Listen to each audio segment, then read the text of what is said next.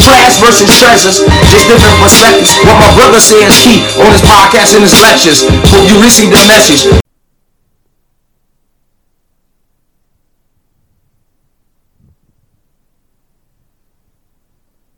Start, as defined by the American Desk Dictionary, is a verb, meaning to commence, to set in motion or in action, to begin a journey, get going, or get underway. So let's get into it. You can find this episode and all previous episodes of the Perspective is Key podcast at pikpodcast.com. My name is Tavares J. Hawkins, and on today's show, Start Where You Are, it's inspired by a couple people here. One being my father and his love for words in general, but more specifically, his his love for acrostics. And two, um, by Hall of Fame tennis great Arthur Ashe. He was once asked about some of his obstacles that he encountered after being the first black player to ever win. Uh, I think it's it's three Grand Slam singles. So he won the U.S. Open, Wimbledon, and the Australian Open. And then he won two Grand Slams in doubles. And this was at a time when racism was very rampant. But he says, start where you are. Use what you have. And do what you can do.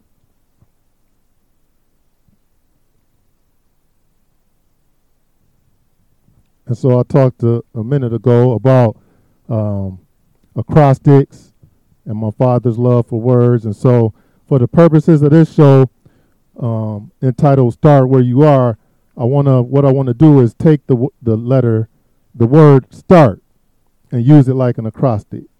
So we're gonna take that letter. The first letter S is going to represent the word surrender. You know, um, there's a Bible verse that has stuck out to me throughout my journey. And that Bible verse can be found in the scripture in Jeremiah 29 and 11. And it says this For I know the plans I have for you, plans to prosper you and not harm you, plans to give you a hope and a future. And I think this one I think this one stands out because for me, regardless of the plans I may have had for myself at this stage of my life, I now had to let my faith kind of shine through and surrender all of my shame, surrender all of my sorrow. And just in general, I had to surrender my situation to my Lord and Savior. Or, in simpler terms, uh, I'm sure you've heard this before, whether you are a believer or not, but I had to let go and let God. This was super important if I was ever going to even begin to make any sense of why things were happening the way they were. And if I was ever going to be able to move forward, I had to let go and let God. And I, I can remember one one Wednesday service at my church, a Wednesday evening service at my church, and we had a guest pastor on this evening, and I went to introduce myself after the service, and we got to talking and I asked him a few questions about his sermon. And we got to talking and I started to tell him a little bit about myself and my situation. And I what I vividly remember him saying in the moment was it sounds like like I'm feeling like you feel a sense of shame about what happened and in the moment, I'm thinking in my head like, nah, I don't, I don't feel shame. I mean, I felt sad about it. I did. But I also felt thankful that God kept me here with my family and with, with my wife and my daughters and my, my mom and my dad and my brother and but then when I went and looked at the actual definition of the word shame and saw other words attached to it, like embarrassment and pity and low, I I thought to myself like maybe he was right. Cuz if you go back and listen to one of the earlier episodes, I think I think it was Fix Your Focus episode. I talked about this, throwing myself pity parties, and I, I talked about this a lot. And I, you know, I'm just trying to be as transparent as I can be about the situation. But I had to get out of my own way and give it to God. And you know, now I know I, I know a lot of answers to a lot of different things. But there's also some answers I don't know. But I love trivia. Jeopardy is like one of my favorite shows. My pops and my brother brought me up on the show. And um, you know, sports trivia, whatever kind of trivia, I love it. But in this situation, I wasn't going to be no fool and try to have all the answers. I just wasn't. And ironically enough, I have a nephew who gifted my wife and I and our family, me and my wife and my, my daughters, and he sent us this home decoration right around this same time. It had a it had a scripture on it, and I, I love that scripture too. It still hangs in our house that we reside in. If you coming, you gonna see it. If you're leaving, you gonna see it.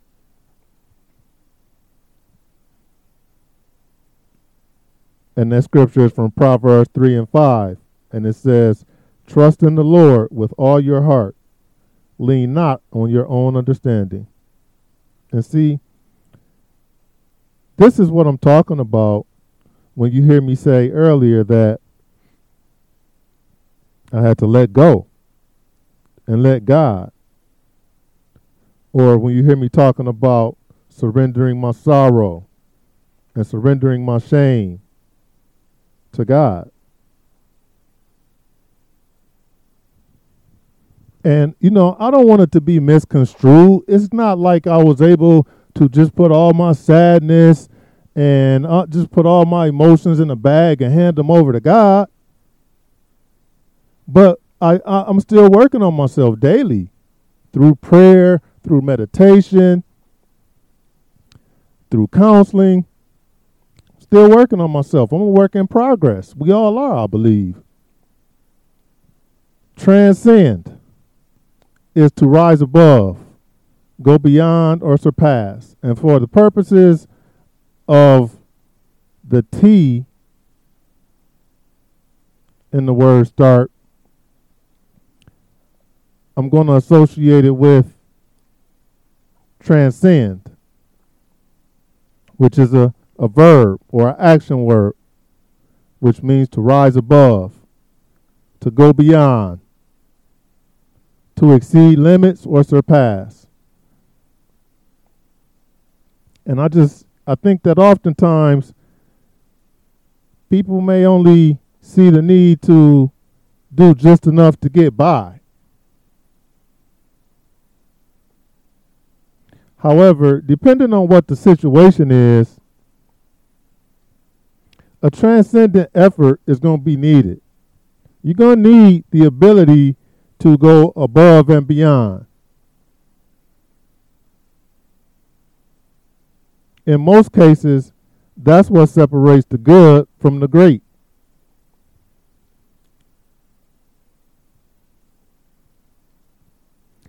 uh, as a as a matter of fact, as a basketball coach, I'd always encourage players on my team or in the program period to do extra workouts outside of what we were doing in practice every day, outside of what we were doing in team camps over the summer.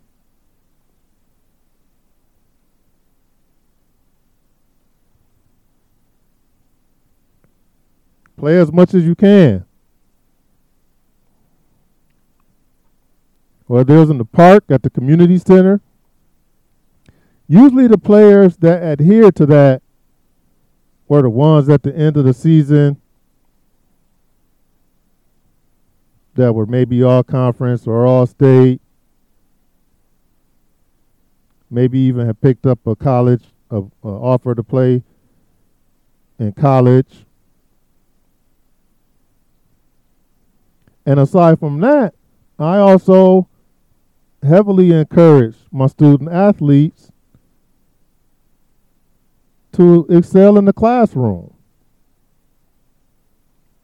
so that the same scenario scenario would apply. Once they were done with high school, now they have opportunities to go to schools to go to college and continue their education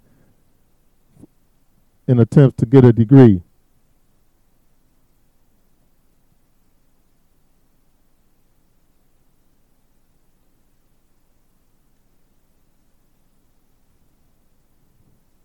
But regardless of it, whether it was academics or athletics, um, when you when they were going above and beyond what the expectation was, um, it, it wasn't just myself or teachers in the building or area coaches that were noticing the effort.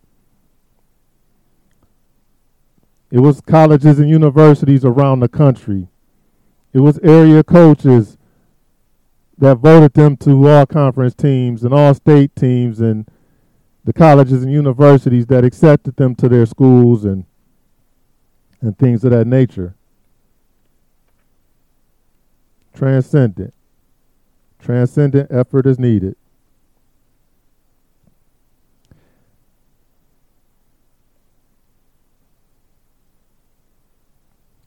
Now for this A in the in the word start, we're going to talk a little bit about acceptance. And I've touched on this notion of acceptance a couple of times in previous episodes. But nevertheless, I don't mind revisiting it either. As I think it plays such a huge and pivotal part in your journey of overcoming adversity that you may endure in your life because you cannot truly come up with a plan to win. I always thought this as a coach. You cannot come up with a plan to win if you aren't clear about what you're up against. And so, like, how can I be advocate for stroke awareness if I'm not willing to accept the fact that I am a stroke survivor? See, my goal with the podcast ain't just to do it because that's what everybody doing right now, or no get rich quick type of thing. Like, I want to be able to help others that if I'm going to be able to really truly be able to help others, I have to have the perspective about my situation that my transparency may help someone in a big way or a small way, uh, somewhere, somehow. However, it can help somebody. I'm more than willing to accept that too. Calibrate is also a verb, meaning to adjust, to align, or to tune up. So again, in the theme of our acrostic start, we're going to take the word calibrate and make it recalibrate which just changes the definition to readjust, to realign, and again, to tune up. So when I came home from the hospital in the spring of 2015, no doubt, God had brought me through the storm. But it was clear it was it was clear that I still had some work to do in recovery, right? My wife, my daughters, they were on it. My wife specifically, uh, like one of the things she did was she changed our whole health insurance, what it was for our family, and and that was clutch because it allowed me to receive a broader range of therapies locally. Now I did um I did go to Mayo once, but then after that, I the way our insurance worked, I was able to do everything locally. And so and because I needed therapies, not just for my physical health, but for my mental health and for my cognitive health, all of these were affected. But all of these therapies I had too have been very, very vital in my journey, in my recovery. And, you know, she was identifying different resources in the community I needed to help me just recalibrate myself and adjust to the new version of myself post stroke.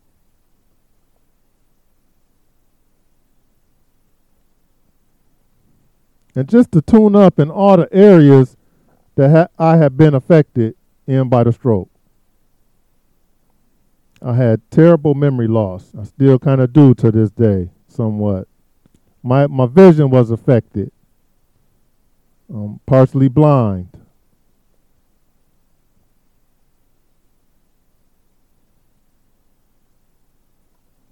And, uh, you know, I had a lot of body achiness from the stroke. So, like, seeing a psychologist, um, SLP in speech language and speech therapy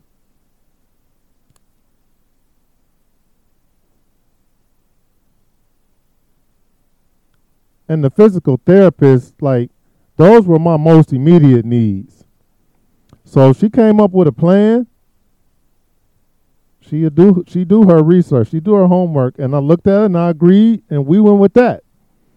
And as a matter of fact, she got the girls together and said, "Look, as a result of Dad having a stroke, we're gonna have to do some things different. Some things gonna have to change." It, it may look like this or it may look like that, but we are going to have to pitch in a little bit more now because dad is down. And they held me up, y'all. I'm, I'm telling you, they continue to to this day. You know, from from helping to do the grocery shopping and helping to prepare meals and you know they were staying out of trouble at school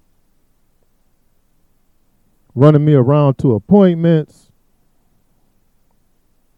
Uh, still doing well in school, grade wise, uh, participating in their extracurricular activities.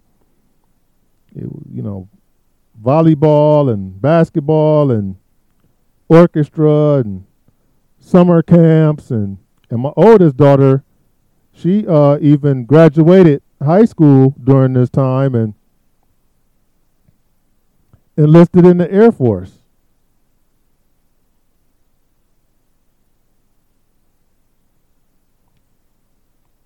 My wife continued to do her thing in her profession at at work and she was getting promoted here and there and as a matter of fact, right now at this point she's like mere steps away from finishing her PhD and I'm not going to talk too much about it right now because I want her to come on and talk about it because it's, it's really interesting what she's studying there.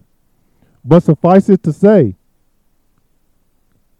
it's my wife and my daughters who are my why. It's my wife and my daughters who are my inspiration to continue and try to be the best version of myself that I can be. In many ways, it's looking at their fortitude and their resilience that has helped me to recharge. So, thank you to my wife and Vita and my daughters, Deja, Taya, and Leah. Thank you. Love you. And for the last T in the word start, we're going to use this to uh, represent the phrase take the steps. For some people, the steps on their journey to healing may look like the acceptance piece that we just talked about. Um, everyone, though, at some point has to take the proverbial do the work step, though, right? People's path, people's paths are going to look different because people's situations are going to be different and look different. And you just have to be willing to try different things that may help you get over the hump. And just, even if you got to just inch toward that end goal, just try to keep it moving. It doesn't really matter the size of the steps. You just want to make sure they're going in the right direction, which is forward. That's that's really what matters. You want to take those steps in the right direction. You know, the steps for me started to become aligned with my circumstances. You know, first thing I did for was prayed about what areas God wanted me to learn more in and grow more in and I read scriptures, and my mom would send me scriptures, and my wife would send me sermons, and I would go back and review what the pastor talked about last week in his sermon, and I scoured my dad's bookshelves for for books that he always collected. Books like What Makes the Greats Great by Dennis Kimbro. Books like Unlimited Power by Anthony Robbins, Joseph McClendon III. Books like that that were motivational to me. Kingdom Man by Tony Evans, Dr. Tony Evans. And my next step was that I, I just wanted to fill myself with as much stroke awareness as I could. I wanted to learn about stroke. It's just, it had just changed my life. So I wanted to know as much as I could about it, not only for that reason, but I also want to advocate and let other people know about it. If you follow the social media, you see us always in Stroke Awareness Month, uh, giving out facts and tidbits. And Stroke Aware Month is typically in May each year. Um, so so check for us. But I'd be remiss if I didn't talk about World Stroke Day coming up this Sunday, January 29th. So follow all of our social media. We're going to be, again, putting facts out there to help prevent stroke and uh, just information for you to have on our Facebook, our Instagram, our our X platforms, and on our website, all those places on Wor- World Stroke Day, Sunday, October 29th. I think the theme this year is Together We Are Greater Than Stroke, and uh, I'm just out here trying to do my part with stroke awareness and prevention tips. So follow us and join in in the talks with us. And of course, there was the step of the actual therapy that I needed to do. To I had to do physical therapy and different therapies to to help heal my body and heal my brain at the at the rehab center and origami rehab brain injury rehabilitation center here in mid Michigan and at the gym through physical fitness and those were major cogs. Or I should say are major cogs. I mean because they continue to be things that I do on a daily basis that I learned at origami or or whether it's through my workout in the morning and but another one of my steps was to consider altering how and what kinds of foods and beverages I was consuming. And I had to make some alterations there in that category. And to be honest, really, I'm still taking steps in some areas today. Because what I know is that my journey isn't over. I mean, I'm doing better, but I could still get better. I could still do better at retraining my brain in different areas, different techniques that I learned in speech therapy or therapy out in origami. So every morning I try to get up with my wife, go do a workout, pray, and I'm not doing that to try to show off pictures of myself or anything like that. I'm just doing it because I'm going to work out and getting up early because I survived another day. And I have the capacity to go get up and go work out on most days. I'm not sore or achy. But even on those days, two feet hit the floor. And so I'm thankful for that. I mean, I'll always be a stroke survivor, right? But that doesn't mean that I have to be a casualty or a sufferer to stroke. But in order for me to stand strong, I must continue to move forward, whatever that may look like. Because at the end of the day, perspective can be the key to unlocking your true purpose. Thank you for joining us on this episode of the Perspective is Key podcast. Don't forget to mention and don't forget to share with a friend or family member. Don't forget to check us out at the website, pikpodcast.com. Don't forget to check us out on Spotify, Apple Podcasts, Google Podcasts, and iHeart Podcasts. Until the next time, this is your man, Tavares J. Hawkins. Peace.